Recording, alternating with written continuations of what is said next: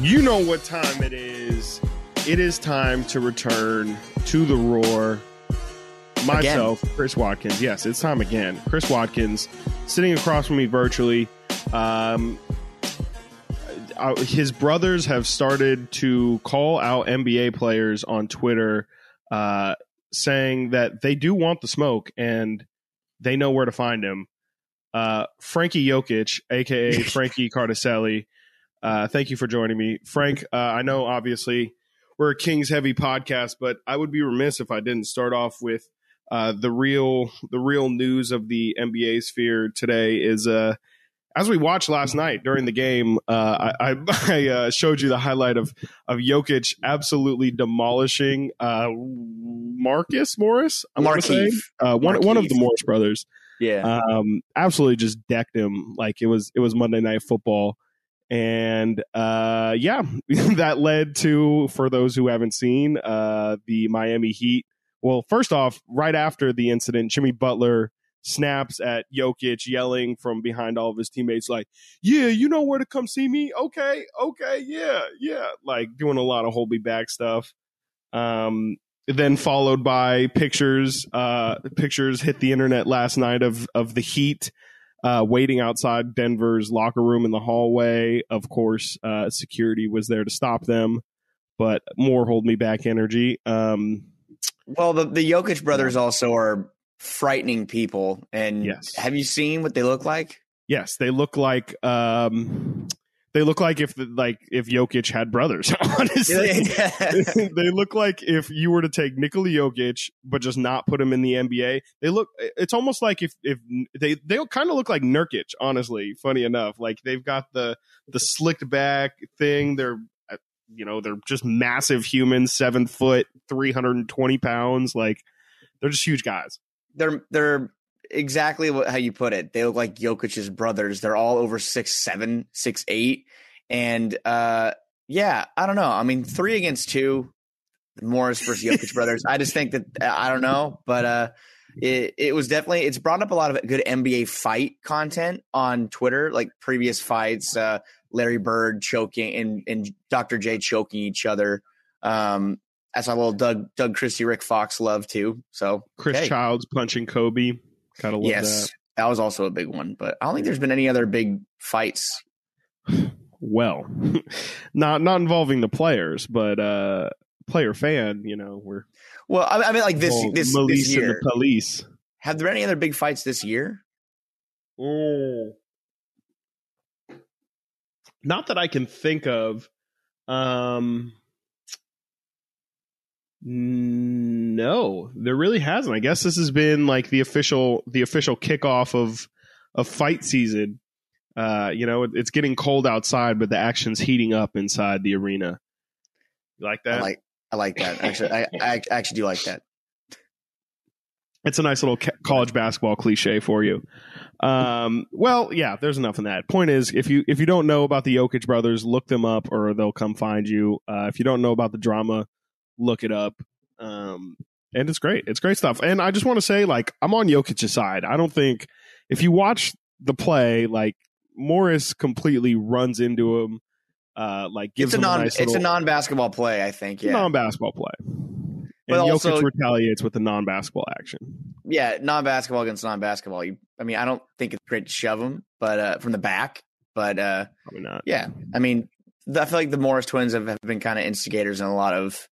a lot of melees or, or fights. And while I don't agree with Jokic pushing him in the back, I think that, you know, I think I've, has a Morris altercation gotten that far before where no, that's serious. Cause there's that no was way. No, there's no way because Jokic, no one wants, no, no one wants it like that. No, Jokic ragdolled them too. So it's just like, that's, I was stunned to see him go. And I thought, I initially thought too, he was actually hurt. Like he was really, really hurt because he, maybe it was his neck or he got kind of whiplash there on the shove, but I thought he, Morris was going to come up and just start absolute, just, you know, full on brawl. And I guess it's good that that didn't happen. But um, yeah, bring up an interesting point. Is there any way that the Morris brothers have Mm. I was going to say, have they ever actually been in a fight? But I would say that they act a little bit too real for them to never have gotten in a fight. I was more pointing at the, and not saying they're not real. That's not part of the question. Question is, they're six eight, two seventy-five, whatever, two fifty. I don't know. Two something, probably two twenty. Who knows how thirty. Big, how much these like N B A guys weigh, honestly, too. Like, they're always li- like, how is LeBron James two thirty-five or two forty pounds? Like, I'm sure it fluctuates no too. That man is, yeah. Anyway, anyways, I digress. Um, they're massive humans, and they they epitomize like I want the smoke. Like, they're very much always like in fights. They're they're the aggressors. They're the hockey enforcer, if you will, of basketball. Both of them, and you know what? Usually, when you uh, have that kind of energy and and and are looking for fights, generally you're not going to get somebody else who's matching that same energy and wants to fight you, especially when you're, like I said, six eight, two forty. So yeah, you, long wrapping up, do you think that they've ever actually, to your point, like, has something ever escalated that far with a Morris twin either? In real life, off camera? I would I would guess I would so. say since since college. Since in their N B A time. I'd say so. Didn't they go and, and, and confront or get in an altercation with a guy that was uh, dating their mom? I think they showed up and see. I don't know. They, I don't know. I, I, really I read that. I heard they went up to threaten this guy who was dating their mom or something, and he was being disrespectful. Which, hey, that's cool. If the guy was being disrespectful, you protect your mom, absolutely. But um, no, I haven't. I I would guess probably. I mean, they they definitely seem like they're not fake tough guys. I think that they are actually tough guys. I think that Jokic just happens to also be a tough guy who I was thinking that his brothers used to throw knives at at Jokic's head for fun. These guys are built different. They're yeah. built different. They're they're just they. I just I don't know. They're sca- I, those are scary human beings. Those Jokic to cross sports. They he reminds me of like uh, Khabib. Oh, I don't yeah. know how to even pronounce that. I don't know. Off or something like that. The, the the Khabib, the dude who's number one in, in U F C before he retired, beat Conor, all, that dude who wrestled bears growing up instead of like wrestling other humans for practice. It's like that, where it's like, yeah, like the Morris brothers were fighting other guys uh, in, the, in you know in the neighborhood and stuff in their school. Jokic was probably like fighting bears or fighting like. I don't know. Who, who, I don't even know what's out. What is out in Serbia? He's Serbian, correct? Yes. Like, yes. Like what? What is out there? What? Someone. Someone hit up. Hit they're up fighting. And ask us they're, for. They're they're fighting billy goats out there. They're, yeah, they're, they're, like, they're going ahead and having billy goats, and it's not and the same. Like each other. Yeah. I don't know. It's, it's very much like uh, when I was in high school. We're we're going to talk about the Kings eventually. I promise. When I was in high school, like we would. I went to Christian Brothers. We would play like. Uh, what's James Ham school? Uh, we were just talking Nevada um, Union. And you, yeah. Um, you know, you go up to I'm, you know, Christian Brothers, nice private school. It's got weight room, all this stuff. We're lifting weights. We feel good about ourselves. We're f- definition of a five hundred team. Play whatever. Play El Camino. We'll blow them out. Go up to Nevada Union. You go up to Nevada Union. Those kids are like, you know, working the fields and stuff on weekends, like helping their parents. Chopping know, wood to the yeah chop wood, tend to the cows and stuff. Like they're real, they have like real like human strength, like real grown man strength from lifting hay bales and stuff. They have like old man strength muscles lifting forty-five pound dumbbells, thinking like, oh yeah, look at my biceps. Meanwhile these guys, you know, haven't lifted a, a you know whatever barbell in their life. Well, they they have old man strength in their yeah. teens, which is in their teens, cause, yes. Because the way old man strength, you know, when we were growing up, it's like, oh, old man strength doing manual labor, doing yard work, doing stuff like yeah. that. These guys are out there Paul Bunyaning, chopping trees, really? chopping trees down. And uh, I was telling James that the, when we played Placer, uh, they just have those those those kids up there in the hills that are, uh, you know, we call them corn fed uh, the country boys. They're just they're just. huge human beings. Meanwhile, we have a s- small. Well, that's me. The rest of my friends are small or bigger. I'm I'm five eight, but uh, but I digress. So yeah, the Jokic brothers, don't want to mess with them. No, I feel like they're built different. Uh, I keep saying that, but I can't emphasize how can't different. emphasize them enough.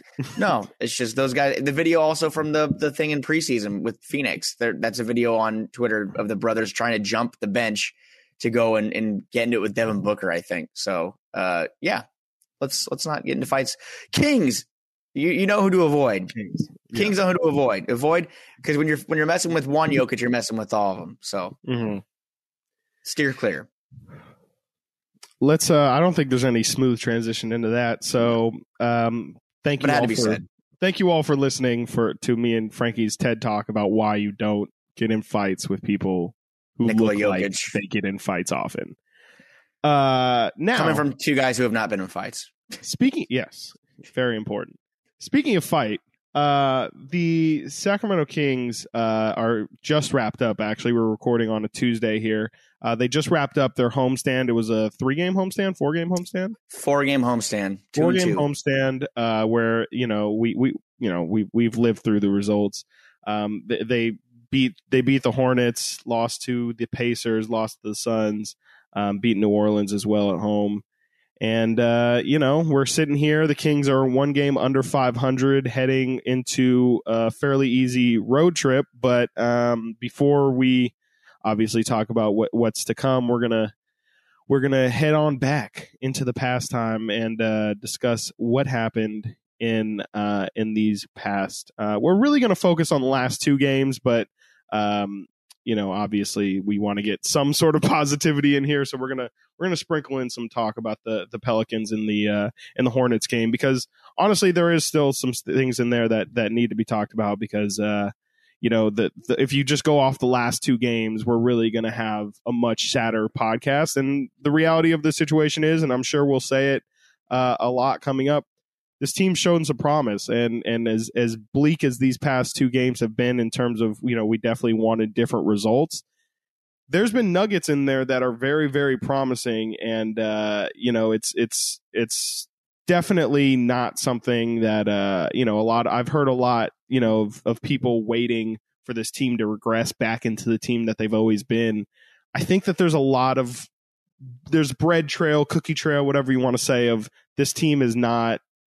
Not a hundred percent what we've always seen it before. I think as we're seeing, you know, here and there, there's still a little bit of the identity left in this team, but um, they're trying to shake it, and they're doing they're doing a fairly decent job. Yeah, and when we look back at the last four games, and again, sorry everybody for the the gap in recording. We've been trying to figure out. We've had some work yeah. stuff. Chris had a I bunch of events. Now. Yeah, Chris had a bunch of events uh, uh, for for his his position uh, with with concerts and whatnot.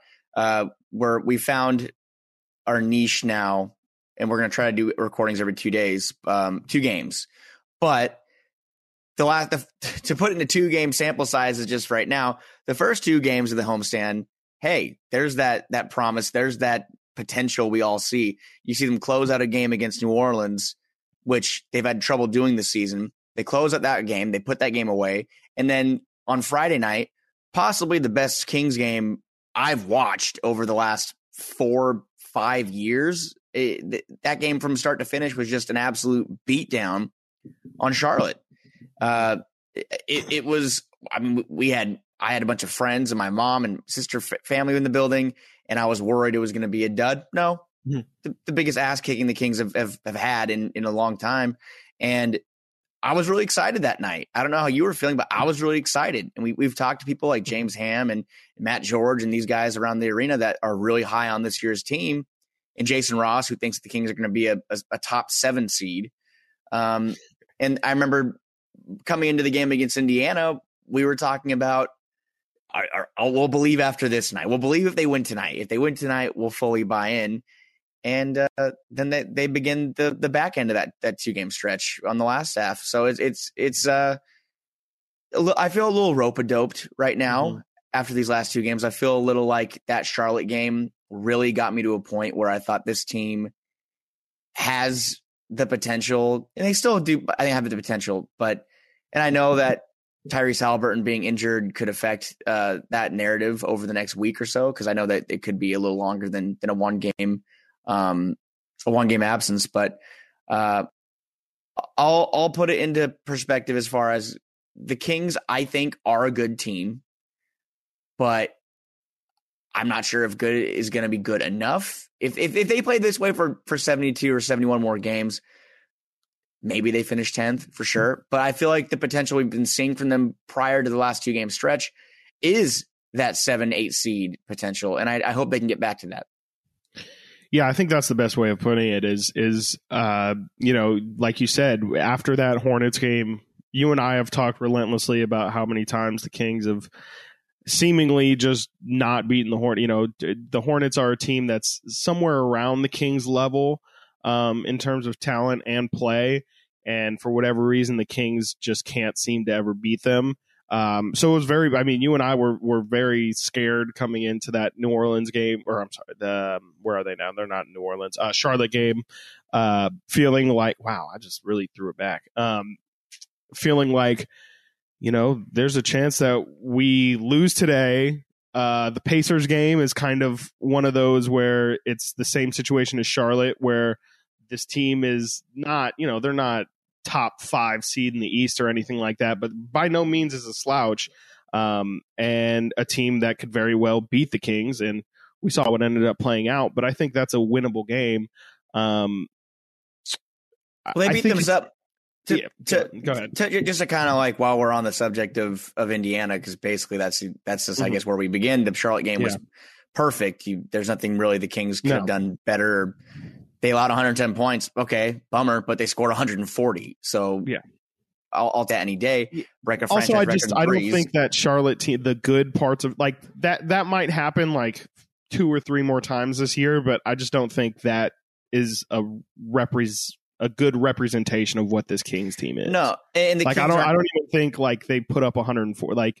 Last year, they would put up one hundred and that those kind of offensive numbers, regardless of win or loss.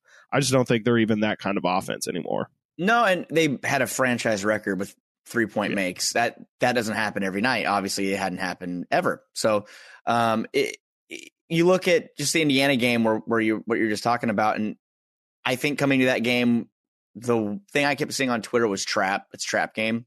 And yeah, I agree. But the only problem is, the Pacers didn't play remarkable that night. Uh, the, I think I have the numbers right here. Uh, the, I, I mean, they shot forty-eight percent from the field and thirty-four percent from, from three. Sure, sure. But the Kings, the Kings shot thirty-six percent from the field and twenty-nine percent from three. It's just, they beat themselves and they beat themselves. And that also kind of holds true to last night against Phoenix in that third quarter. The, the Kings played pretty good basketball over this homestand, minus the majority of the Indiana game in, in one quarter against Phoenix. Uh, they they should be three and one in reality, and they're not. That's on them. Uh, but that, I guess, kind of is like if there is a silver lining, a little bit of a silver lining. And I know last night we, you and I watching the Suns game were, I, I don't know if, if if checked out is the word, but when they were down by twenty-four in the in the in the late third, beginning of the fourth, down by twenty. Uh, you, we were finishing our work, and I mean, we look up and when we, we start seeing the Damian Jones is coming in, and, and the, the Chimezie Metus, and uh, it seems like waving the white flag. And, and the, the one thing I will say is throughout the season, we've seen over eleven games that the team won't quit. They haven't quit on any game this season. They haven't gotten uh, steamrolled in any game this season. Even if they got partial, you know, they were getting beat down pretty bad. Uh, they come back. They, they're they're a resurgent team, and that's something I think that definitely is is uh, is notable. Like you said, he then starts the fourth quarter, putting in Damian Jones with Chimezie. I think also Jamias Ramsey checks in at that point. Call a spade a spade. Like Luke's waving the white. Like he he's he's pretty much, you know how like at during the national anthem they have all those people come out and wave the the the American flag. I'm sorry, yeah. National. That's yeah. what Luke is. Luke is pretty much doing. He's he's at center court. He's like Slamson. He's just waving that that mm-hmm. flag around. He's like, it is over. And uh, for whatever reason or not, I mean, like you said, you and I were were pretty much wrapping up our work at that point. I'm kind of, you know, just looking up and down, hearing Scott Moak say, Chimezie Metu, ah, Damian Jones. And I'm like, yeah. oh, look, they're scoring, whatever. Um, eventually make it close, make it nine points. Um, I don't know. Like, should we, should we do like a, a play-by-play breakdown here of, I mean, of how... I mean, it, it, I guess it's the, the end of it is really the most important part. And yeah, that, the, the that, ending that, was, Well, the Harrison Barnes and one was a huge turning point. I, mm-hmm. I think when when he had that that basket and the crowd erupted and it was going to be a two point game, that yeah. was when I thought they really can win this game. And mm-hmm. I just figured the play was too close.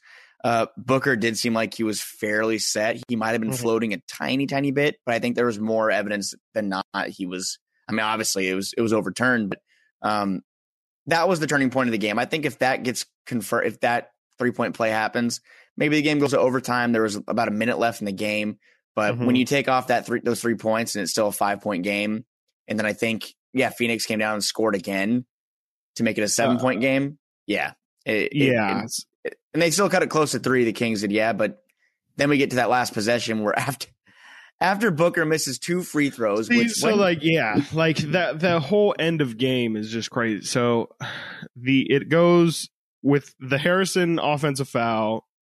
Then De'Aaron misses his two free throws, which, Jeez. I mean, we can we can kind of talk for we can break for a second here to talk about this. Um Do you have, I think De'Aaron is shooting seventy percent still from the free throw line. Uh, De'Aaron um, Fox is shooting sixty-eight percent, which is sixty-eight percent.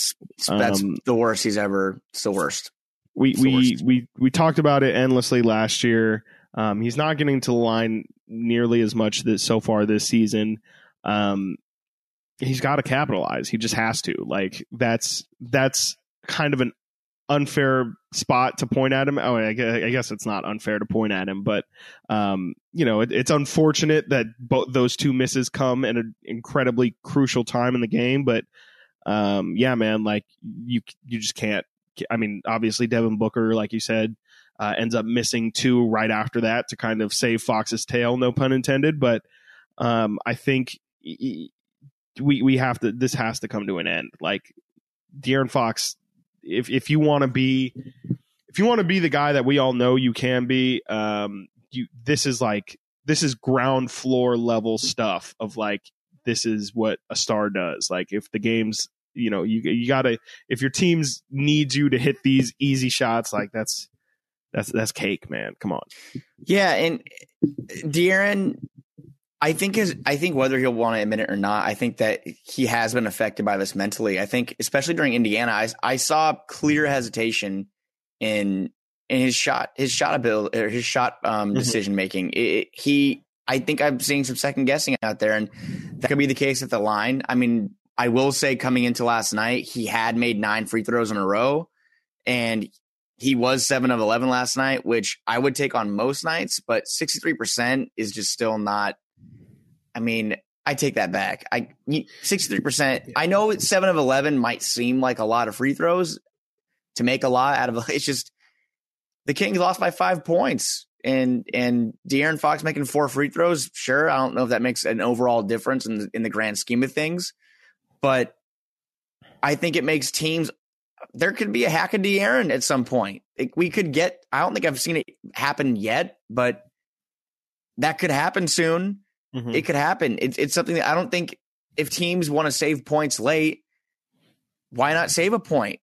If you're if a team is up by four points with a minute and a half or minute fifty, do you want to just hack De'Aaron and and and drain another twenty-four off the clock after De'Aaron misses a free throw? I mean, it's just it, it, I'd rather do that than let the Kings give a Buddy or Tyrese a chance to knock down a three or Harrison, give Harrison a chance to, to score in the post. Um, It's it's concerning because De'Aaron, when you start second guessing yourself, you know it's a winding it's road. It's a scary road. No, and it's I, over at that point. I think last night he had a, a decent game. Eight of nineteen isn't fantastic. He he made his only three point attempt. Um, twenty four points, five assists, three steals, three blocks. I mean, he's filling the stat sheet, but the the takeover De'Aaron Fox. It hasn't happened. His his best game of the season so far, from a field goal standpoint, was when he made eight of fourteen against New Orleans, and he had nineteen points. Uh, every other game, he shot under forty-three percent. It's just he hasn't been able to get going. And when you factor in the fact that the free throws are also not an improvement, which he said he did focus a lot of time on this offseason, um, which brings me to the question, but I'll answer it myself right now, is are you concerned? Yeah. I think at this point, it's been eleven games. And De'Aaron Fox is basically regressed to even worse than his second year numbers. I mean, from a field goal standpoint, he's averaging eighteen points a game, four rebounds, which is great, six assists, which is great, but thirty-nine percent from the field, twenty percent from three, and sixty-eight percent from the free throw line. Uh, he he's he's not able to shoot the basketball right now. And mm-hmm. and it's been over an eighth of the season. Yes, it's early. Yes, there's time to turn it around, but I can't sit here and say I'm not concerned. I'm not concerned it's going to blow over, because I was saying that five games ago. So how mm-hmm. do you how do you feel? Yeah, I'm definitely I'm definitely concerned. Um, you know, it's his offensive game is just it's not, you know, if you, if you watched him play before, you can tell that something is not not right. He's not attacking the rim with the same kind of ferocity that he used to, which is strange because he's he's put on muscle. He's he seems to have definitely, at least in his upper body, gained some gained some strength. And he's not he's not uh, attacking this with the same, like I said, ferocity that he used to. I know um, I've pointed out that the, the Kings have played some really big bigs, and maybe that's kind of deterred him from going in the paint, um, you know, with the likes of Gobert and, you know, Valanchunas isn't a rim protector by any stretch of the imagination. And that's Indiana, Indiana, Indiana had Miles trees, Turner. too. That was yeah. tough on everybody. Yeah. Um, boy, and Miles Turner ate De'Aaron alive a couple times there. I was, I was, I was shocked. I mean, frankly, like I, I really thought De'Aaron had, um, I just thought he had more skill. Not saying he's not skilled, but I thought the I my my big point with De'Aaron is I, I'm surprised that he hasn't at the um lack of array of buckets. Uh, it just doesn't seem like he's really diverse. He's really only looking for his three point shot. Uh, his like drive, turnaround, fadeaway, out of the key shot, um, that mid range shot, and then he's if it's there, like to go all the way to the rim, he'll go to the rim. But uh, you know, in the past, we would see him really attack defenders and try and get to the rim. His floater's not not even being attempted really at all. Uh, it's just very, really really strange. His play is he's almost playing like something is. Not that he's hurt, but just maybe nicked up or like afraid to aggravate or something. I don't know. I don't want to, you know, knock on wood, something that's not there. But um, well, here, here's a here's a stat. Just, something something hasn't clicked this season, clearly, and I'm I'm I'm honestly not confident that it's just gonna click on like that, because uh, it it just doesn't well, seem like he's getting good looks. If you're wondering if the Kings' success is contingent on De'Aaron Fox's success, uh, and we've said the Kings will go as far as De'Aaron Fox will take them uh, this season, that's spot on, hitting the nail right on the head, because the Sacramento Kings, they're five and one when De'Aaron Fox scores eighteen points or more. They're zero and five when he scores seventeen or less. And De'Aaron, yeah, granted, last night he had twenty-four. That's the one loss. And you saw how bad the team played. The Kings are going to go as far as De'Aaron Fox takes them. I, I really believe that. And I think you've said that too, Chris. That might be even your quote. I think you quoted that. Um, I think you specifically coined that. Anyone else out there that said yeah. that, give Chris his credit. Um, yeah. Hot take season. De'Aaron Fox I was the only person good. who realized De'Aaron Fox was good. That's- yeah. I'm, I'm not going to sit here and yeah, I'm saying I'm worried about De'Aaron Fox, but I'm not going to sit here and say, I think they need to include him in, in a, and trade him for Ben Simmons. I just I don't know if that's really the answer for the Kings. I mean, long term, just to ship De'Aaron away immediately after having eleven games for, for Ben Simmons, which I know Daryl Morey, I don't think he's even said that would be enough. That still might not be enough because he's asking for Jaylen Brown and, and change from the Celtics. So De'Aaron might not be enough anyway.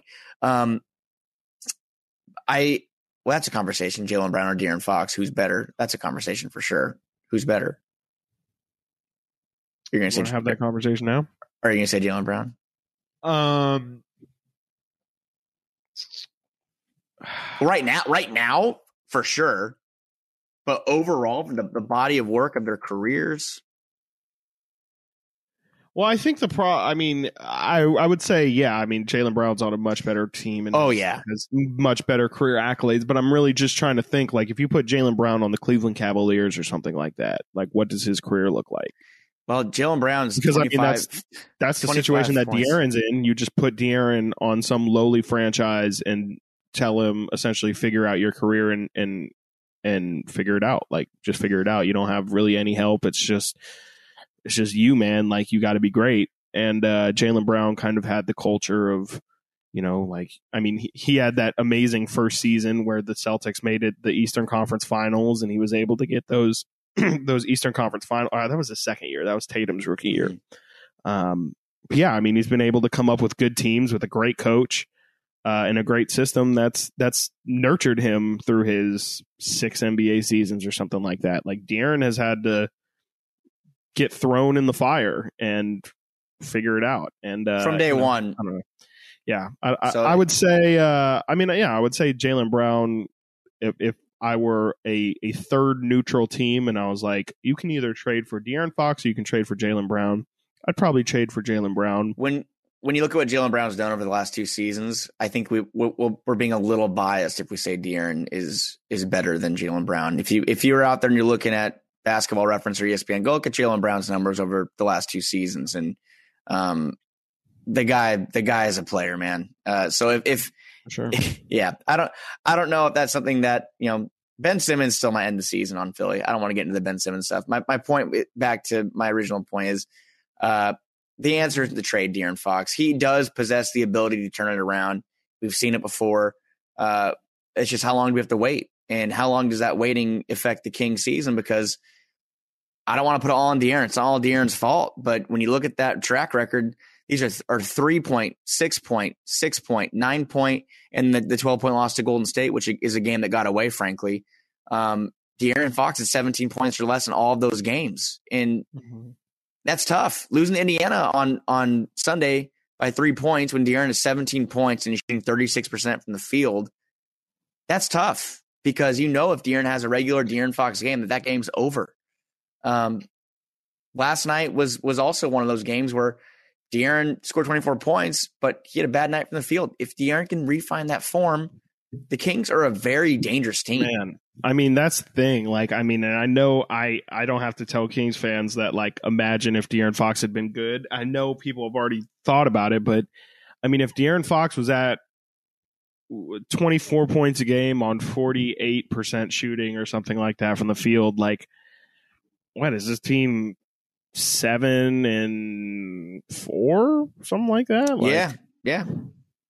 I, th- yeah. I think that it's just a completely different team, and I, it sucks. I mean, you know, I don't think De'Aaron's going to listen to this podcast and think anything of it. But like, I don't want to blame De'Aaron Fox for the Kings' standing, but I mean, essentially, like, you know, the the Kings are what De'Aaron Fox is. He's he's. He hasn't been spectacular. He hasn't. He just hasn't. We've we've mentioned, but he's also, you know, people are acting like, you know, he he is taking a good volume of shots. If his volume of shots wasn't as high, he probably wouldn't have as high stats. But the guy's still putting up damn near eighteen, five, and five. Like that's that's and he's nothing playing hor- and he's playing horrible. He's there's playing not horrible. much. Yeah, there's not much worse he can do. He would admit he is playing poorly. So it, if he's still it's, it's still eighteen, five, and six, eighteen, if four, by six. That logic, he's just going to get better. Um, I don't think there's any reason to not assume that the team will only be better from here. Um, it'll be interesting, you know, when when he does start to play well, like how things kind of fall into place. Um, Buddy has. On the counter end of De'Aaron started the season very well. He hasn't been fifty-five percent from three or anything insane like that, but he's been, you know, the type of numbers that you would expect to see Buddy to have at the end of the season. He's shooting above fifty per, or forty percent from three. Uh, he's driving the paint well. He's at, I think, eighteen a game or something like that. Um, you know, Harrison, does his stats go down? We've kind of already seen Uh, him take a step back, at least in terms of field goal attempts. He's still maintaining twenty the same stats, but the yeah, dude he's is, scoring tw- twenty-six points on nine field goals last night. It's crazy, ridiculous, and, uh, insane. But you want to know why he scored twenty-six points? Because he made all eleven of all eleven of his free throws of eleven. The, the the man is shooting fifty percent from the field, forty-three percent from three, and eighty-six percent from the free throw line. Mm-hmm. That's too much to ask from for from anybody, but there you go. You make your free throws. you you you you more you're yeah. more successful. I mean, player. De'Aaron would have had twenty-six as well last night if he hit all his free. He was seven yeah. of eleven, ended up with twenty-two, if I'm not mistaken. Like De'Aaron, De'Aaron would have had. I mean, he missed three free throws, four free throws. Then he made eleven in a row. Missed four free throws. Missed one. Missed three. I mean, there there's a lot of points he's leaving on the board. Shooting one hundred mm-hmm. percent from the free throw line is impossible. Uh, yeah. Even the even the best of the best haven't done it. Steve Nash, you know, Chris Paul, those guys. Um, Got it. You got to do also, better than sixty-eight. I mean, like, got to do better than sixty-eight percent. You look at the past.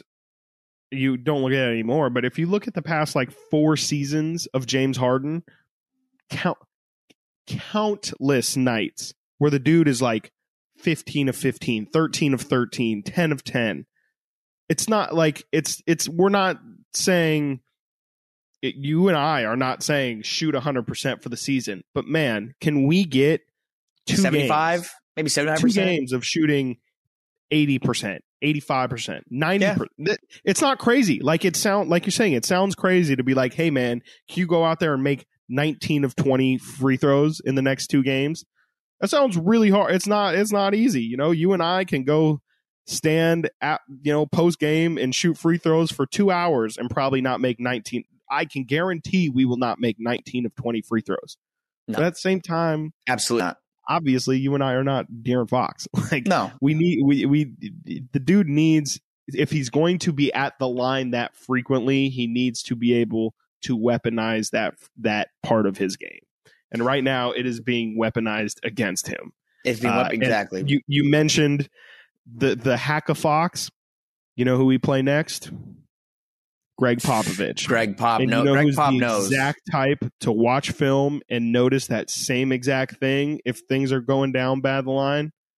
Greg Popovich. Yep, and he'll definitely so push. I would not be surprised one bit if we're sitting here next episode talking, man, how Pop they, really how they, did it. That's some bitch. How the Kings were up five with a minute twenty left, or or uh, I don't think you can do that with a minute twenty with two and a half minutes left, and Fox uh, starts getting hacked just because San Antonio is trying Look, to trade Point, trade two points for ones. Happen fast. It, well, last night they did, and it, it was it yeah. was fun to watch, really fun to watch. But um, De'Aaron gonna need more out of him. Uh, Harrison Barnes, just to kind of just wrap up on on him before we get yeah. um, into the. Well, I want to just kind of pose a question about Marv uh, in a moment, but yeah, um, I'm Harrison gone this long. Yeah, you know, we made it forty minutes. I'm talking about Marvin Bagley. Harrison Barnes, uh, I don't know if it's sustainable. I'll keep saying that every week, but my God, I hope it is, because he's doing it so easily, so easily. Yeah. Nine shots last night. He's not forcing. We we keep saying it. I, I think uh, I, I said it, we recorded two weeks ago, but I said it then, that the man just is not forcing. He he shot over forty percent from the field in every single game except two. And, and in those two games, he did not shoot well from the field. He had a double-double. So even when he's struggling, he's getting it done. And in those games where he was struggling, he had a double-double. He had over four assists. So his production is coming from so many different ways. And I think we can officially say that last year's season was on a fluke. I think that, I think that, I don't know if it's the Kings or Luke Walton or whoever. The Kings fans hearing Luke Walton just cringed. Sorry. But um, something's been unlocked in his game that ha- has not been seen in him, not in Golden State where he was kind of an, a fourth, fifth option afterthought, Dallas where he was looked at as as the the franchise guy or the player for for two seasons. Um, something's been unlocked in him. I, I really think he's become even more valuable, and he's right now Sacramento's best player. That's not really even a discussion, I don't think. And he's a guy the Kings I think can look to for scoring, which I don't think that was an, an idea you and I had when the Kings acquired him a couple of years ago. Was, wow, we need buckets. Let's go to Harrison Barnes. Now it's yeah. he can do it from the outside. He can do it from the inside. He's able to get into the paint. Last night he had, it was like a layup package. I think almost all of his shots came from right at the rim. I think he made, what, one three last night? Um, two. He made one of his two threes and the rest came in the paint. So um, just, again, give him his flowers as much as I can, and why the man keeps doing what he's doing, because it's been so fun to watch. Yeah, definitely. He's shooting uh, forty-nine percent from the field, uh, forty-three percent from three on seven, seven three-point attempts. I'm sorry, that's two-point attempts. Uh, what was his three-point? six point three. six point three. Close. Uh, threes a game. Taking as many threes uh, like, as twos almost. Yeah, I, I I absolutely love it. I mean, like you said, the opposite of what I said about De'Aaron. He's getting buckets ev- from from everywhere. He's getting putbacks. He's getting under the under the hoop, you know, reverses, uh, doing Euro steps, doing dunks, hitting corner threes, hitting top of the three, hitting it in transition. It, there's there's just no stopping him. And on a night-to-night basis, I keep waiting for, like you said, that twelve-point game, but he ends up with ten rebounds. Um, you know, there's been nights where, yeah, you know, Harrison, I think l- last night, like you said, he took nine shots. In the Pacer game, I think he took like eight or something. He's he's been he's been very, very selective about his shots. And if anything, I would you and I last night, especially, I remember uh, he him and Tyrese really are are just they're not. They're definitely not forcing it, but there's also some situations where it's like, if you're just set and ready to catch the ball, you can fling that thing up even more. You can probably three more shot attempts a game if they really wanted to. Um, and that's the kind of thing that, I mean, it'll be interesting if if Harrison needs to be that. If, if De'Aaron Fox continues to struggle, the Kings are going to need people to score more points, because the way that the offense, especially the last two games post Charlotte, has gone, they failed to score one hundred points. Like they can't, they can't struggle like that offensively, because we know how easy it is for this team to slip defensively, as we saw last night. I thought last night was going to be your typical last season game where the Kings, well, the Kings didn't fail to score one hundred a lot last year, but I thought it was going to be well on their way to one twenty-five to ninety-eight or something like that. And, you know, the, the team ended up playing some deep. I'm kind of rambling at this point, but um, I just, you know, whatever. I, I think I originally started with Harrison Barnes. Harrison's been amazing, um, and there's not really anything else you could ask for him.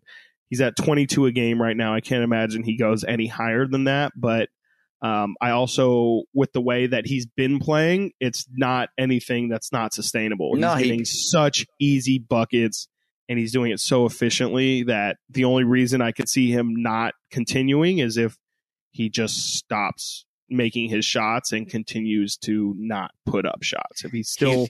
if he goes three of nine instead of trying to search for his shot and go six of eighteen or something like that. He's taken less than ten field goal attempts in three of the last four games. So that's just kind of crazy to me.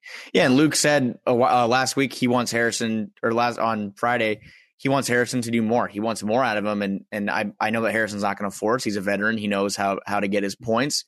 Um, a lot of them have come from the free throw line, but I think the Kings do need Harrison to kind of get that ultimate Buddy Hield kind of green light. Uh, take take the shots you want to take, and and I think he has already, and he's just being very selective, and I appreciate that. So, um, love it, H B, love it. Can I just say also? So I was uh, I just looked up. I was trying to figure out which game Buddy had his seventeen three point attempts, and uh, it was the Charlotte game, which at least it was a game in which we won by thirty. Didn't he make nine uh, of them or eight of them? He made eight, eight of them. Yeah. I mean, I'll take that. I will take okay. it every single day of the week. You can take seventeen threes and make, make forty-seven percent. Eight of them. Yep. Go ahead. You make eight um, of them. Absolutely. Make seven of them. I'm just looking now, though, because you see, you mentioned Harrison has had under ten shot attempts in four of the last three, three of the last ga- four. four eh, three of the last four games. I'm looking at just Buddy's three-point attempts. I'll just, I mean, there's only been eleven games, so I'll just go down the list. seven, fifteen ten, eleven, seven, twelve, seven, ten, seventeen, twelve, eleven. Green light, ultimate green light. Green light. Um, and, you know, I think it's safe to say that I think some of those shots can maybe be surrendered elsewhere to Harrison Barnes. Um, Tyrese, when Tyrese Tyrese, uh, you know, Davion's taken a couple threes. I think he's shown the ability to be confident from out there. I don't know if I need him taking seven threes or something, but if he wants to take three or four, go ahead. Uh, but I, my main point is I think Harrison, I would love to see Harrison take eight or nine a game. Absolutely. Absolutely. I mean, especially when he's knocking him down like this and, mm-hmm. you know, feed the hot hand. Mm-hmm. How long will the hand be hot? We don't know. Hopefully mm-hmm. it's hot the whole season. Like you said, twenty-two points a game. Tough to ask for more from him. I won't ask for more from him. I'd ask mm-hmm. for the the same production or a little less. Uh, I think that Harrison's capable of that. Last year he had a career season. This year he's twenty-nine years old. He's in his prime. Could this be his final form? We're going to find out. Uh, it, it's been fun to watch, and um, hopefully other members of the Kings can also, you know, take a note out of his book. Tyrese seems to be more aggressive when he's playing. Buddy has yeah. done a good job of, of, I think, being selective to to a certain extent. He still does some some Buddy-esque things. Um, but it goes back to De'Aaron, and we've already talked about that enough. But if De'Aaron can get his stuff going, we're on to something. Talking about getting stuff going, go ahead and uh, let let's let's well, go ahead and bunker down and ask this question. Let's let's start with the fact that these are guards, granted, sure, but the rotation is going to be affected probably for the next, I'd say at least the next two games. It sounded like Tyrese is going to be out for a little bit longer. Luke was saying Tyrese Haliburton's back, a soreness is not something that's a, it's not a it's not worrisome, he said, but it's going to probably take a little time to heal, probably another game or two. Uh, Terrence Davis last night turned his ankle. Limped off the court and went right to the locker room. I wouldn't be surprised if he misses a game or two, maybe even more. Um, the rotation is going to be affected. Last night, you saw Luke Walton throw out Damian Jones. You saw him throw out Jamias Ramsey. You saw him throw out Chimezie Metu. Kings needed points. And Marvin Bagley remained on the bench. And it brings me to the question, which is, is there in a, a sort of handshake or verbal agreement that Marvin's just not going to play again for the Kings unless there's like a devastating injury flurry where a bunch of guys come out? Is he just, they're just going to let him remain, keep himself healthy for free agency or for a trade and just not play? Because it's hard for me to sit here and say that he could not help them in any way right now, because I just don't believe that. I think the Kings could have used Marvin's help last night. I think they could use him during uh, against Indiana, against those tough bigs in there. Why not throw him out there in, in a big that can score and challenge those guys, uh, or at least takes draw some attention uh, off of you know Marvin being in the paint? That could draw some defensive attention away from from other guys out on the perimeter uh, or the mid range. Even it, it's just tough for me to sit here and and. watch these games and watch Marvin just sit on the bench, who has been very supportive of his teammates. But is there some kind of agreement that, that Marvin's just not going to play again? And, and Luke is, is honoring that with his agency. Maybe. I mean, I'm, I'm not sure what else it could be. Frankie, how do, how about when the team is up thirty? I mean, the team yeah. won by thirty points, and granted, seen- yes, in the fourth quarter, there was a little scare, and you and I both, we'll be the first to admit, like, we were nervous in that fourth quarter for a second. We were like, uh-oh, like, it looks like, I think they cut the lead to like sixteen or something. Like, I don't know what it was. It, it was close. It was getting close. And uh, so I guess in in to play devil's advocate, you could say that that game looked at the end a lot better than it actually was and more secure. And so maybe that's why he couldn't hop in there. But um, normally, to a question like that, I would say it definitely seems so. It definitely seems to be the case. Um, this time, I'm going with a definitive, un- unconfirmed, unsourced yes. That is what's happening. Um, one hundred percent. Like, it's, it's, I don't know if it's a handshake deal. I don't know if it's some unreported, unspoken suspension for, you know, the the the agent letter that went out. You know, maybe it's some conduct detrimental to the team kind of thing, and he was already on the fringes, and so it kind of just pushed him to the bottom. I don't know, but what I do know is it is completely not related to on the court, because I'll I'll I'll be willing to listen to, you know, if we were to have James Ham on right now, James, I already know, would say, look, like, the kid's not gonna, he's not, he's not helping you win games. Like, at the end of the day, you put Marvin Bagley in, what, who, who you put him in for? Let's, we'll just be super over the top, and we'll say, why doesn't Marvin start for Mo Harkless? Like, why doesn't Mo Harkless just come off the bench, Mo, whatever, give Marvin minutes, and just do the same thing you do with Mo, play Marvin ten minutes, whatever, it doesn't matter. Let's, whatever. No, I, I get, I, I that, that, that's a good like, question to ask. I think it's fair I, right now. I, I think it's completely fair. I just, I don't know. I, I don't have an answer for you, because my answer is it just has to be, it has to be what, like you said, like, I think it's just an un, a, a handshake, unspoken, look, man, we both know what it is. You're not in our plans. You, you, we're not in your plans. We're trying to do something here. We don't want to risk you potentially messing it up to try and better yourself. Let's just wash our hands of it, be a good teammate, sit on the bench, practice. That's tough. That's really, really, really tough, especially when you, you know, consider all the baggage that comes along with Marvin, all of the no pun intended post-narrative, you know, he's not Luka stuff, he's not ex-player stuff. We're just getting nothing out of him, out of that pick, out of that slot, out of that talent. Um, well, it makes me feel bad because we're, it's also, it's wasting a year of his career right now. We're, we're kind of yeah. wait. I, I think he's he can find success elsewhere, and I'm yeah. guessing there's just no deal out there yet. And the way the N B A works is is it's just funny. The the deals that aren't here now could be there in in uh at the deadline. Again, injuries are a part of that, and team a, a playoff or a contending team that needs a big could want to make a move for him. But would it's, it's this is also it. I'm, I'm I'm thinking about it as we as we're talking here, like. If Marvin plays, this is this is definitely what it is. If he plays well, what's the upside? Fans are like, hey, this guy's playing well. Why don't we try and like figure it out with him still? And, you know, why don't we try and insert him or whatever? Even if it's trade him. Okay, you're probably going to trade him for something that's not worth what he is. If you just don't play him, his value stays the same. If anything, here's the key part. I, I think this is the biggest part. His value doesn't drop, because if he comes in and he's only going to play ten minutes a game or something, what if Marvin comes in and there's like whatever, four points and three rebounds a game or something, and he just looks fine. He looks whatever. He just looks like a whatever, a bench player. Does that do that? Doesn't do the Kings any good. It just drops his value to the point where like, okay, like.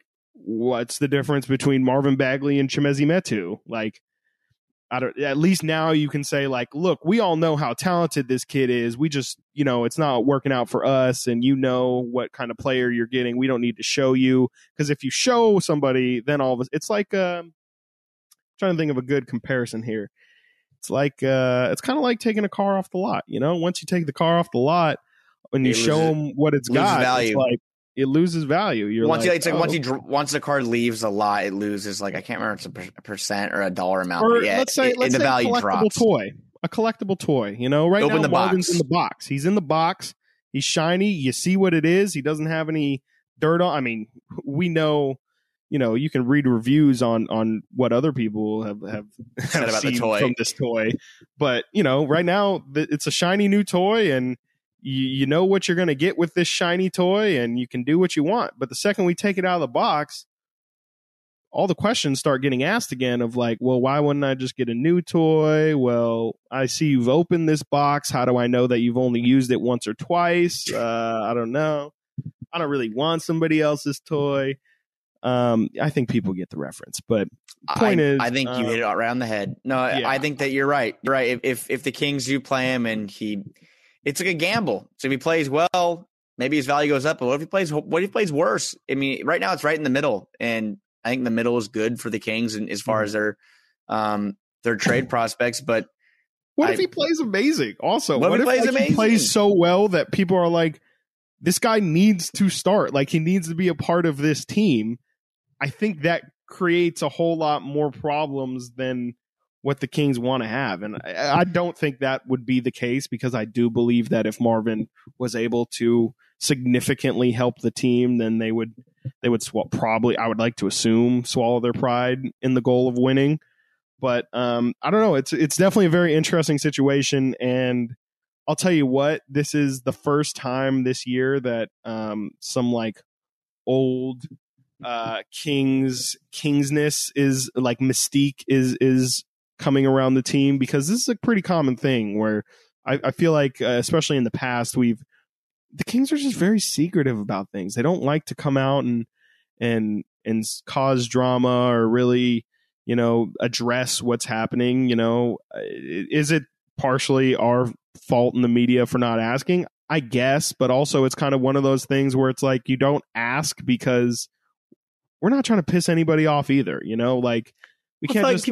Some questions are like Jason Anderson asks questions that, that really push it. And, and I give him mm-hmm. credit because he asks the questions I think, I think we all think, but don't yeah. want to ask. And that might ruffle some feathers sometimes. But um, they're, they just really kind of just almost like plead the fifth on a lot of, a lot of stuff. Like, oh, we're not worried about what's going on out there. We're worried about what's going on in here. Okay, I know you're saying that, but and I think things in the locker room are good right now from a chemistry standpoint. And Marvin does seem like he's buying in, and he's he's he's being a good teammate on the bench. He's being really active. He's not just sitting there and moping. Um, I I just think that in recent history, not being open and not I don't want to I don't want it to be like a. a a Ben Simmons situation and Doc Rivers and, and Embiid and well, come see, out and just say like, I don't know. I don't know if he's going to be my point guard. One know, side or, or the other. It's like you either get no information or it's like too much. Whoa. Okay. He or just said much. Marvin Bagley probably can never play an N B A game again. Yep. Like, and and that's like, and that's where we are. Like what, what Luke Walton really thinks inside of his brain is either Marvin Bagley is not a good enough N B A player to make an impact in a game, or I'm just done with this guy because of all the drama he's caused, and he's just I'm I'm over I'm over it. So I'm not going to play him. I think those are the only two scenarios, because he would be playing if there was any other possibility. Either Luke thinks he is a bad N B A player and he cannot help this team, or he's just fed up with the B S and he's just rinsing his washing his hands clean of it and just saying, you can sit out. I'll let the front office make a decision on you, but I'm not going to play you. That's pretty much where they are right now, I think. Mm-hmm. Yeah, and I, th- I think also it's, I mean, kind of matchups. Like we we see on a night-to-night basis, it kind of is either an Alex Len or a Tristan Thompson game, meaning that one of those guys is playing next to Harrison as the only big on the court. They really don't run, you know, a Rashawn, Tristan Thompson lineup. They don't run they don't run big when they when they go to the bench. And if Marvin were to get bench minutes, that would mean that he would have to have to come in and be the only big on the floor.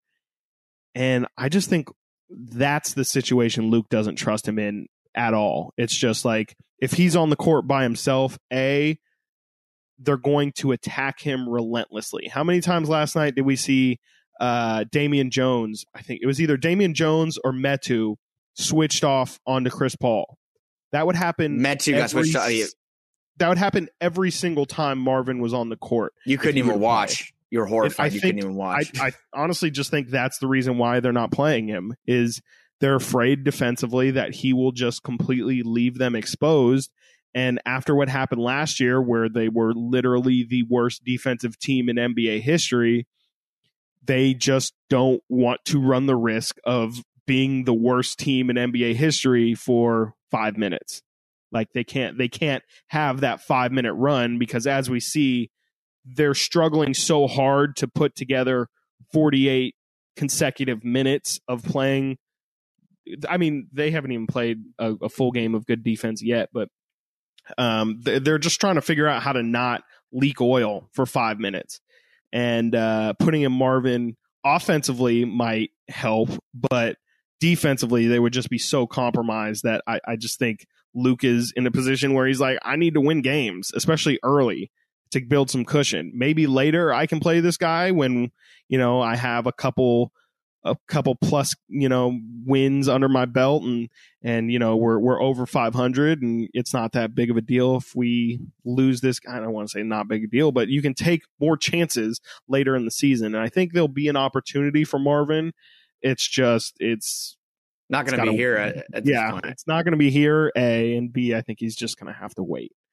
Yeah, the the only thing I'll say before we move move on, um, just we'll do some brief awards. Uh, I think the only way we could see him is if, and again, I'm going to knock on wood a lot, is if, if there's just multiple injuries. I think it would take Tristan Thompson going down, Alex Len maybe having a missed time, Rashawn, hope not, uh, because Damian Jones, we saw last night, he played good minutes last year too, and he played some really good minutes last night, uh, or last year he played some good minutes, and last night he played some some great defense and had some nice putback dunks. And hey, he possesses some good ability there. Um, I just think Marvin is literally out of every, I think it's fifteen men on the roster, I think he's the fifteenth man.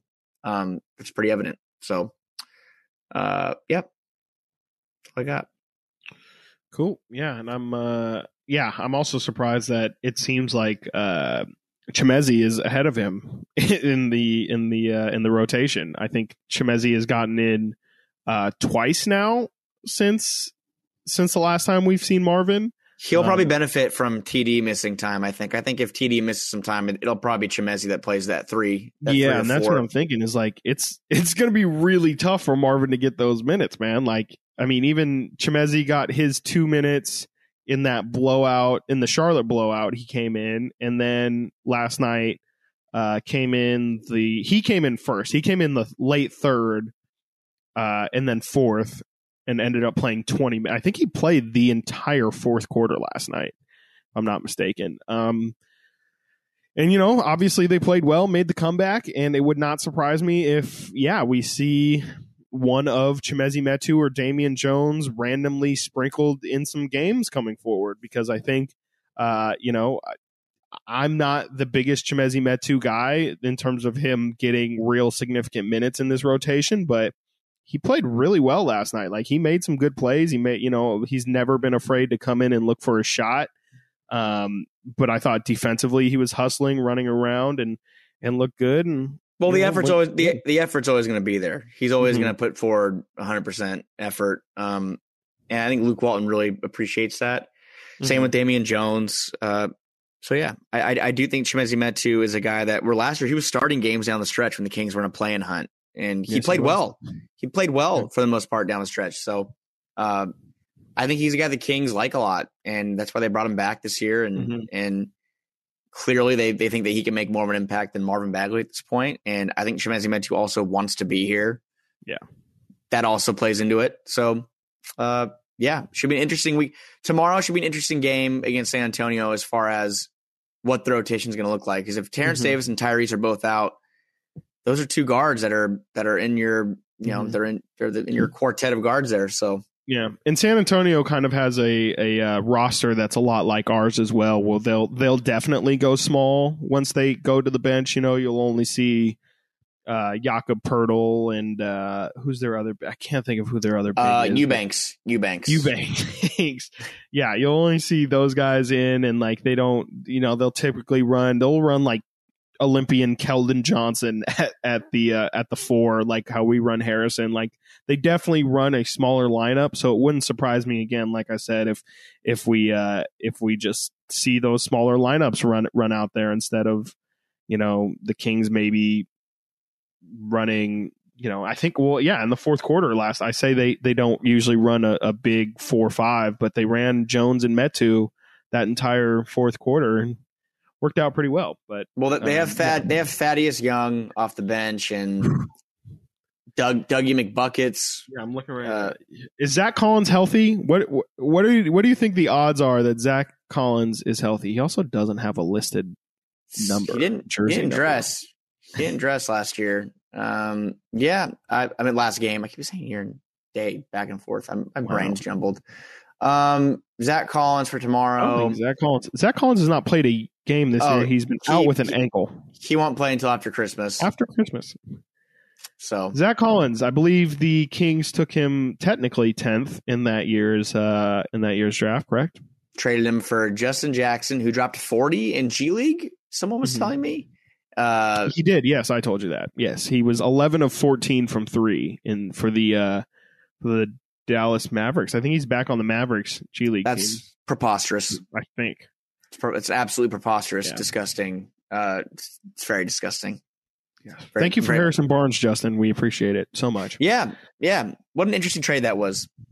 And and Zebo, um, who was already want retiring. to? We kind of haven't really talked much about the uh, the games coming up ahead. Do you want to do that, or do you want to save that for, for next episode? Um, like you said, I, we're going to record pretty soon here, so I think we can just be blunt with it and say San Antonio, Oklahoma City, Detroit, and Minnesota. You need three yeah. out of those four. Need there's there's no no there's nothing. No, no excuse. Turn on it's the upset- camera. I it's upsetting this. me. it's upsetting me. Frankie, think, yo, I'm sick and tired of this this simp behavior from from us, us and Kings fans. The Kings need to go four and oh. Oh, okay, they do not need to lose any of these basketball games to any of these teams. If there's one they lose, it better be to Minnesota, who's the most respectable of those four teams and at least has the most talent. They've there's cat and dealer. No, there is no reason Jeez. to lose to the twenty, twenty-one, twenty-two San Antonio Spurs. Chris, there is this... no reason to lose to the Oklahoma City Thunder. There is no reason to lose to the Corey Joseph-led Detroit Pistons. Put some respect on his name. There's Spurs minimal are, reason to lose to the Minnesota Timberwolves. Spurs are three and seven. Oklahoma City is three and six. Detroit's one and eight. And then Minnesota is three and six. These teams are all several games below five hundred. The Kings are basically a five hundred team. They're five and six. Um, they can turn into one of those below five hundred teams if they if they if they lose two or three of these they next four games. They so not. like they they. If if the Kings can come out of this, what ten and six, four, nine and six, nine and six, because they're five and six right now. Yeah. So if they if they win four straight, that's the kind of cushion that they need. Because also, I think the schedule after that has leaned up a little bit with you know LeBron, LeBron potentially missing out. But I know the Kings have uh, a couple, a pair of Laker games uh, after that. They have the Clippers. Toronto's tough. Toronto is tough uh, at the end of that trip, and then they have Utah, Utah. again. So it's it's uh, it's not easy, you know. Like the the team, also this four game trip can be huge for their confidence. Imagine Kings win four straight, come back home. Uh, who do they they come back home and play? Is it Toronto? Toronto, Toronto and Utah back Toronto, to back. Toronto's a perfect test for them to come back to. Because, like I said, if they if they let's just say let's just say they win all those games, they should be feeling on top of the world. Yes, they're four very bad teams, but four road games in a row. I can't remember the last time the Kings have won four games in a row. They should feel on top of the world. They should feel like world beaters. Last then year at some point comes Toronto, who you want to talk about last year. You remember what happened last year against Toronto? I definitely That's do. the forgotten the forgotten comeback, or you know, came back against us. Toronto, that I've never seen a game more locked up. The the Charlotte Hornets game was more locked up than than uh, than the, the, that. I'm sorry, the, the, the, the Raptor game. game was more locked up than that first Hornet game. Uh, and they ended up losing that game. Yeah, so they need Sac- to come in, redeem that game. That was the game where Sacramento scored forty-three points in the first quarter, and then Toronto outscored them five, sixteen, twenty-eight. They outscored them by twenty-eight points over the rest of the game. Uh, horrible. Outscored forty to twenty-nine in the third, thirty-three to twenty.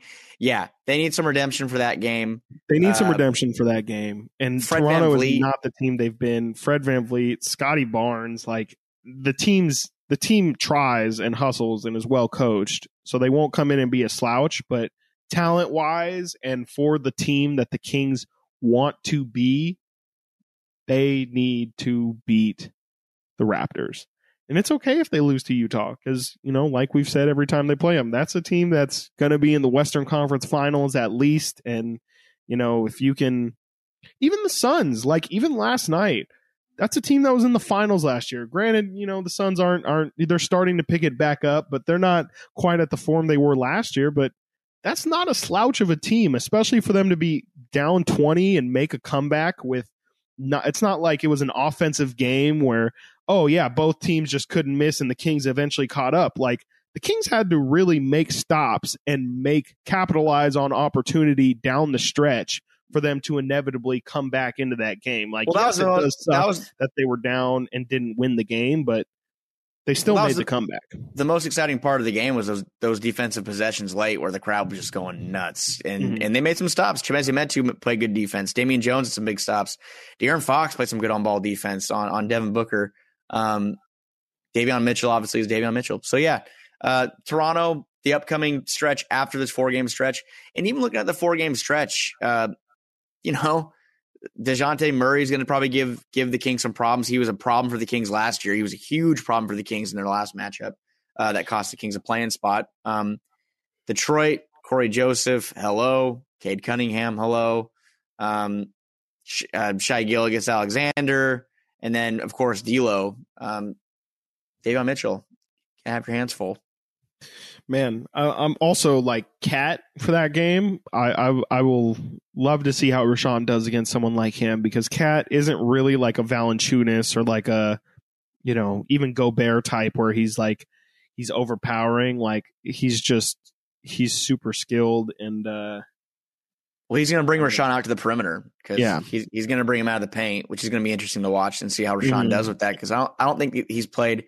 Valanchunas took a couple threes. Um, last mm-hmm. week, but I I think that Carl well, and also Towns, I mean Rashawn gave him to him, like Rashawn, he was he you can't do that to Cat. Like Rashawn's gonna have to be all over him, or else Cat's gonna give us like a thirty and fifteen, and and don't sleep too, because Cat can move the ball. Cat's yep. Cat's is we saw DeMarcus Cousins, and Cat is like a finesse DeMarcus Cousins. Like all the best parts of DeMarcus are Carl Anthony Towns. Um So, yeah, I mean, it'll be it'll be a good stretch of games. That's for sure. I mean, it's it's yes, I think the Kings should win them all. But uh, each individual game is has its own story, obviously, and, and has a reason why the Kings should win. And and how they win their games will be very, very important, because uh, I don't know, like so many times this Kings team is just just in the past, not this Kings team, but. Has just failed to beat teams that they should beat and should easily take care of. And the Spurs are the Spurs and the Timberwolves are prime examples of like teams that the Kings would normally slip at least one of those games. And and they and they very um, well could, though, is my point. They, they very could. well could. Just like Indiana. I almost, Indi- I almost expect them to. Indiana was three and seven in the Kings. I, I thought that's why I was so hesitant. And I I think Kings no fans problem. are all Kings fans are all a little scarred. We're all, we're all coming back from, well, not coming back from anything because we haven't come back from it yet, uh, but we're all coming off of fifteen years of losing and heartbreak and just torture. Why should I believe right now? And that's what I was telling myself when I was talking to you and James in my head. I'm like, why should I believe? Because they, because they have had a decent start. They had a decent start last year. Um, and then they, they lay an egg against Indiana. So, this upcoming four-game stretch, like you said, there are games that this team should win. They match up well with these teams. I think they have more talent than all four of these teams overall. Minnesota, you make, can make an argument. Um, but I, I think this team's the best team, the better team in all four matchups. So I want three, just to kind of cushion it a little bit. I want three, would love four. Uh, but anything less than three and one is just kind of unacceptable in my eyes. This is kind of where yeah. I stand. Yeah, I mean, if the team goes two and two at that point, like we're we're going to be having some sad, sad conversations. That that means uh, they lost at least two and two. That means they probably lost one to to Detroit or um, O K C. I mean, I I don't see. I don't know. Or they just lose. They bookend it with San Antonio and Minnesota. But um, yeah, let's see what happens. No thanks. Um, do you well, want any well, do you want, well, award? Do you want any awards? Yeah, I was gonna say, do you want to do awards? Yeah, we can just knock them out real quick. We'll do them real quick. Um, wow. I have another game that I want to do after as well. Um, so do you want to go first? Should I go first? Uh, I went first last time, so it's your turn to go first this time. Well, that's good for me because I'm just going to take your uh, who who you took last time and uh, probably take who you were going to take this time. I'm just going to continue the trend, and it's just Harrison Barnes. It just is. Uh, For the, Harrison king, Barnes the, king, the king of the week. The king of the king week. of the week. I'm sorry. King of the week. We should. I should have specified which award we were giving out. Coke machine. Uh, king of the week given to the player that we believe uh, since our last recording was the King's best and was the uh, was the most uh, influential player. And uh, yeah, I'm going with Harrison Barnes because, like we've talked about during this episode, it hasn't just been the production. Um, It's been the way he's done it. It's been his efficiency of doing it. The fact that he's doing it in under ten shots and still putting up these ridiculous numbers. It's not like he's putting up supplemental numbers. Like the guy is putting up superstar numbers on, you know, role player on role player shots. Um, it's just incredibly impressive. He's he's keeping this team alive right now with with the play of De'Aaron Fox. So Harrison Barnes, can't say enough about you. You're super important to this team. We literally could not survive without you. Uh, Harrison Barnes, my king of the week. I thought you were going to say I love you at the end. Um, I love you. I love you, H B. Uh, my king of the week is going to be Rashawn. Just yeah. He had a rough, kind of a rough weekend or rough Sunday, Monday. But the twenty twenty game can't be overlooked. Yeah, no. Scoring twenty points and getting twenty rebounds is just such a – it's a very rare thing. You mm-hmm. see some guys like Gobert and Cat have done it. Boogie did it back in the day. I think he was the last – like you found, he was the last king mm-hmm. to do it. Um, it it's – you kind of knew it was going to be a special night when he had eight rebounds in the first like five minutes, six minutes of the game. Uh, and Rashawn has been very good this season. And, yeah, he struggled last last night. He only had seven points and – Uh, he even had kind of a bad game against Indiana, eleven points and nine rebounds. But his body of work for the season, fourteen points a game, ten rebounds, sixty-five percent from the field. He's shooting almost ninety percent from the free throw line as a center. Um, it's so impressive. So he's my king of the week. I love it. Yeah, Rashawn's been huge. Um, still, still just... churning away that push shot, man. Like it's it's it, it's not as automatic. There was definitely a point where it's like this fool does just straight up does not miss well, that shot. Last night he missed like three of them. Yeah, yeah. He's definitely well. He's he's looking for it also a lot more. It, it used to feel like, oh, I just kind of stumbled upon this easy shot, and he's definitely he, he's extended his range on it. So uh, love that pick, Rashawn. Rashawn, welcome welcome to King of the Week Club. Um, now, do we still do our G E R? We're doing our Coke Machine of the Week, our least valuable king, if you will. Um, man, I am going to. Oh no, this is easy. I'm sorry. I'm gonna. T- I'm gonna again take your guy. I'm gonna take who you probably would have gone with. Benefits of going first. Uh, one, Maurice Harkless. Um, Mo is. We had the opportunity of talking to Mo on Media Day. Very, very, very nice guy. Very. Uh, soft-spoken, just down to earth, seems like a really legitimately awesome guy. Um, he's just not, he's not playing well right now. He's, he can't hit a shot to save his life. Um, he's been pretty damn good defensively, um, especially playing off of Harrison. Him and hit, uh, him and Harrison's ability to switch and, and stay long and versatile is, is really key to the Kings, uh, staying grounded defensively, but you're even kind of, you saw it last night with his, I think he ended up with eleven minutes total. Um, I, I just feel like if, if he's not hitting two or three corner threes, he's kind of just a bench role player for you who needs to get spot minutes. And, and unfortunately for the Kings right now, he's starting, he's not finishing games at all, but um, it's, I don't know. I, I I would like to. It's just clearly a weak spot for the Kings at the four position, and and Mo. I'm not saying Mo's a bad player or should be benched completely, but in the role that he's, it's not even in the role because, like I said, he's getting ten minutes, but um, it's just more glaring because Mo's in the starting lineup, and it's like ah, like we should probably get somebody else to alleviate him there. Yeah.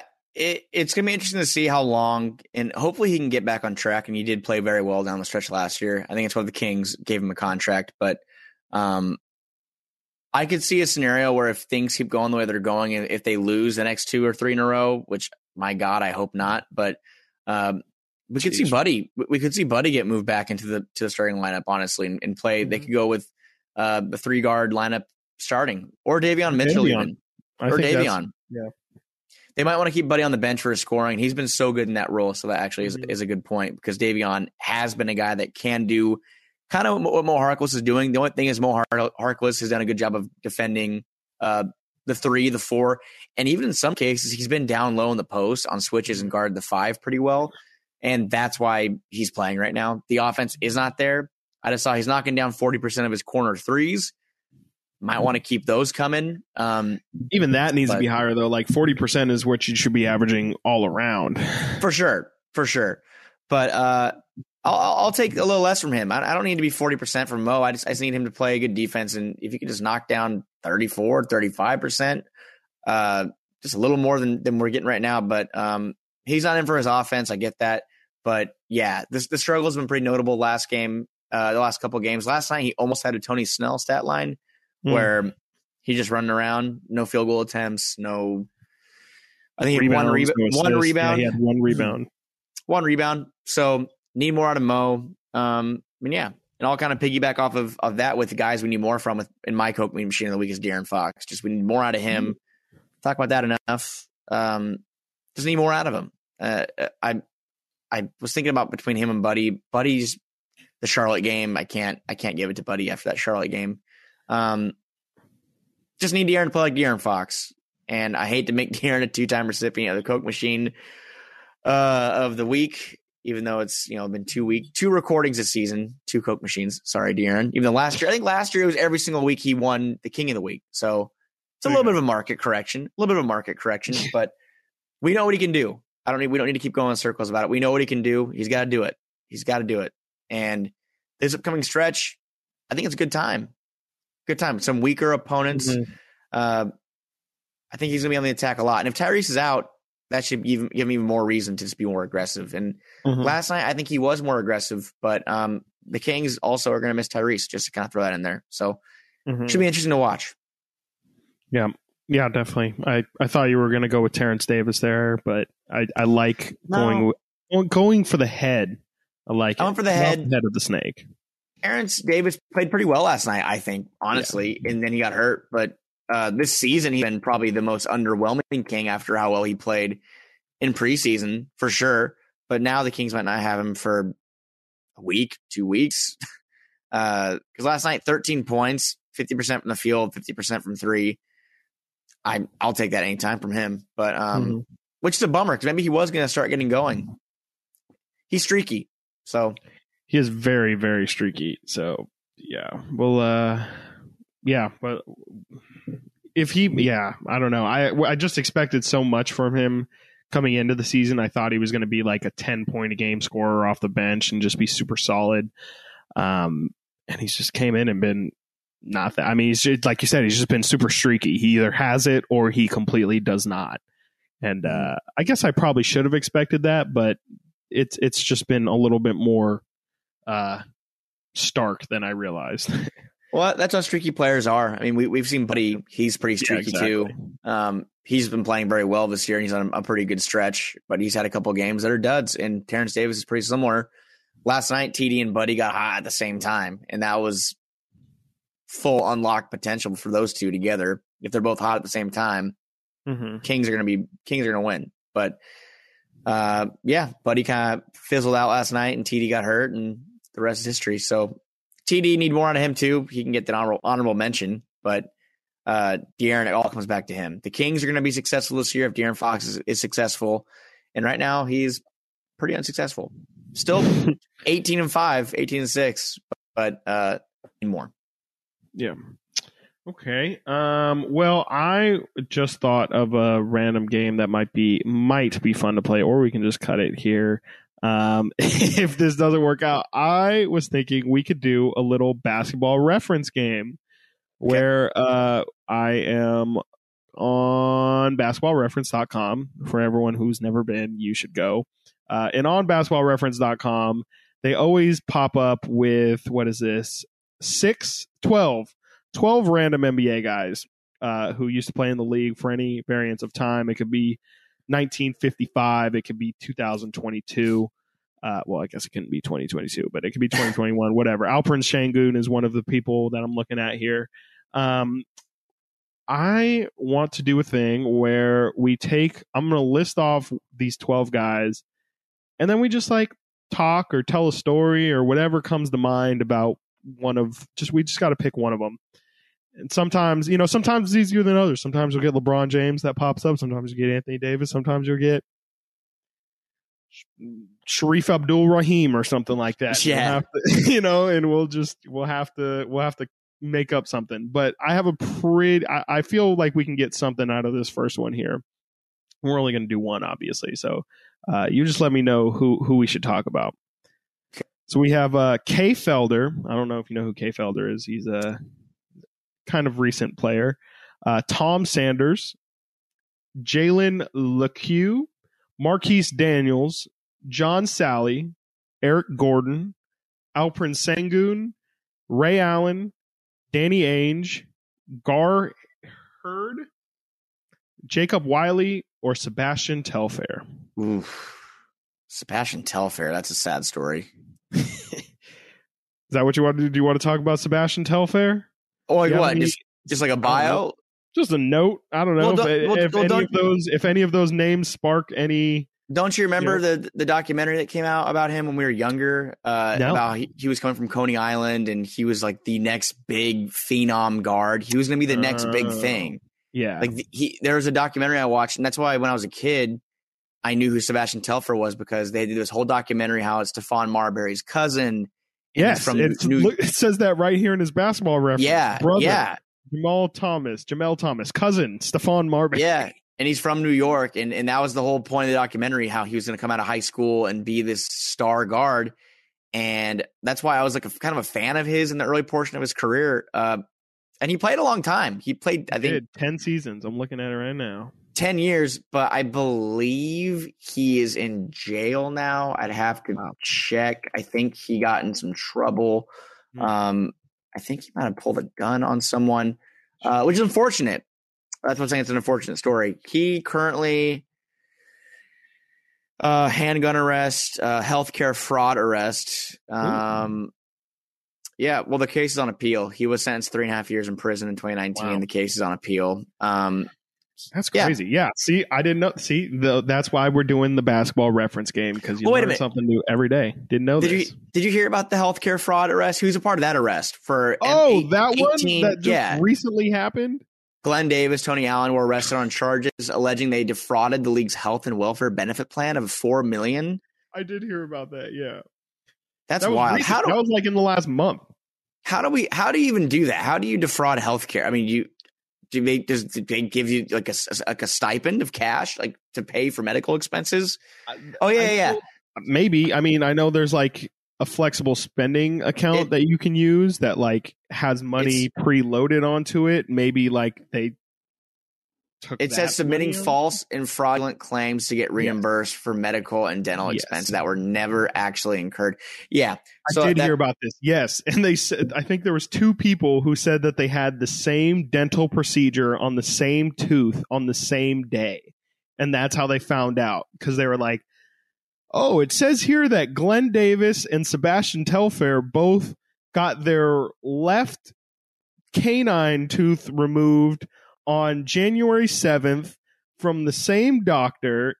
At the same you know, place, at same, the same everything. Place, same procedure, same result. You know, so they were both successes, and they both, you know, and like they just ended up all having like the same medical record. And when they audited it, audited what a- it. It was bad. What a weird thing. But I, I just yeah. I remember Sebastian Telfair because of that. I can't remember what the documentary was called. Um, maybe it's on here somewhere. But um, yeah, it, it was See, a it was a I'm, huge. I'm happy with this segment because I, out of all those names, Sebastian Telfair was not the one that I thought we were going to get a story out of. So through the fire, it. through the fire. Uh, Good yeah, there's a lot of people in it that are talking about he was going to be. I mean, I'm yeah. looking at it says here on, on his basketball reference, recruiting rank in the two thousand four class was number six. So yeah. He was a number six recruit coming out. He got drafted when he was nineteen years old. He was the thirteenth pick uh, by Portland. Like the dude, he came into the league and got twenty minutes a game. Yeah, uh, didn't play well, but like there was this. This is uh, definitely was given a shot. Yeah, and like I mean, for his I- career, seven and a half points a game. The best year of his career was was uh, Minnesota, nine point three with six assists. Yeah, that's the best year of his career. Minutes, thirty-two he, minutes. Yep, thirty-two minutes a game. forty percent from the field. He got a shot. He got a shot. Um, this is a different N B A, man, when like Sebastian Telfair is getting damn near twenty-five minutes a game and is just shooting under four, literally never shot over. Shot over forty-two percent once in his career. Yeah, that's. And wh- what is De'Aaron shooting right now? And we're just thirty, thirty-seven, thirty-eight percent. Okay, I mean, so so it's, pretty much De'Aaron Fox is being Sebastian Telfair, and we're De'Aaron Fox about it. Is being Sebastian Telfair. He's shooting thirty-nine percent for this season. Quick shout out to Stephon Marbury. Uh, he had some good Starberry. seasons. Had twenty-four points a game and seven assists. He had seventeen and nine with Minnesota. Hey, he was pretty good.